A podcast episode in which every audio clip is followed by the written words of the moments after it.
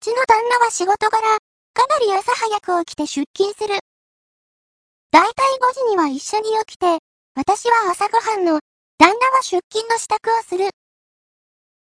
眠い目をこすって台所に立ち、旦那が洗面所で顔を洗っている音が聞こえた。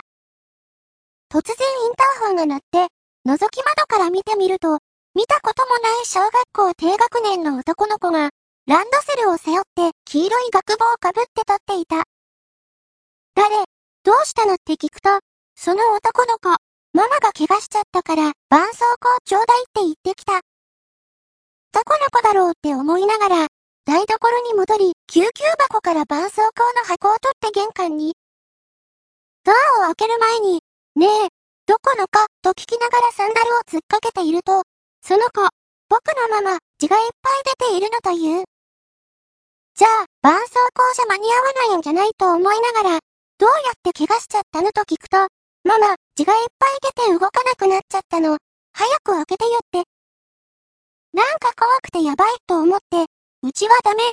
どっかよそに行ってと言うと、ドアをすごい勢いで蹴った音がして、静かになった。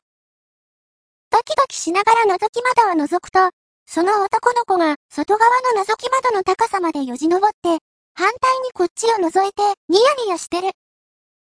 ぞっとして後ろに下がって。と、そこで目が覚めた。